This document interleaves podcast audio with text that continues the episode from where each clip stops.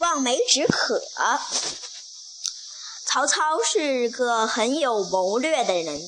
有一次，他带兵穿过一片不毛之地，当时天气酷热，士兵们在走在烈日下，个个汗流浃背，口干舌燥，好渴渴。到了酷热的中午。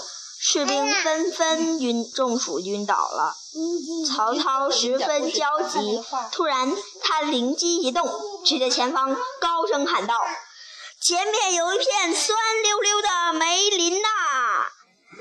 大家想到梅子，口水都流了出来。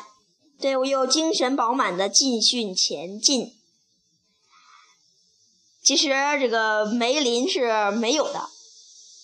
呃，是他是曹操想出来的妙计。啊，谋略的人。对，很谋略。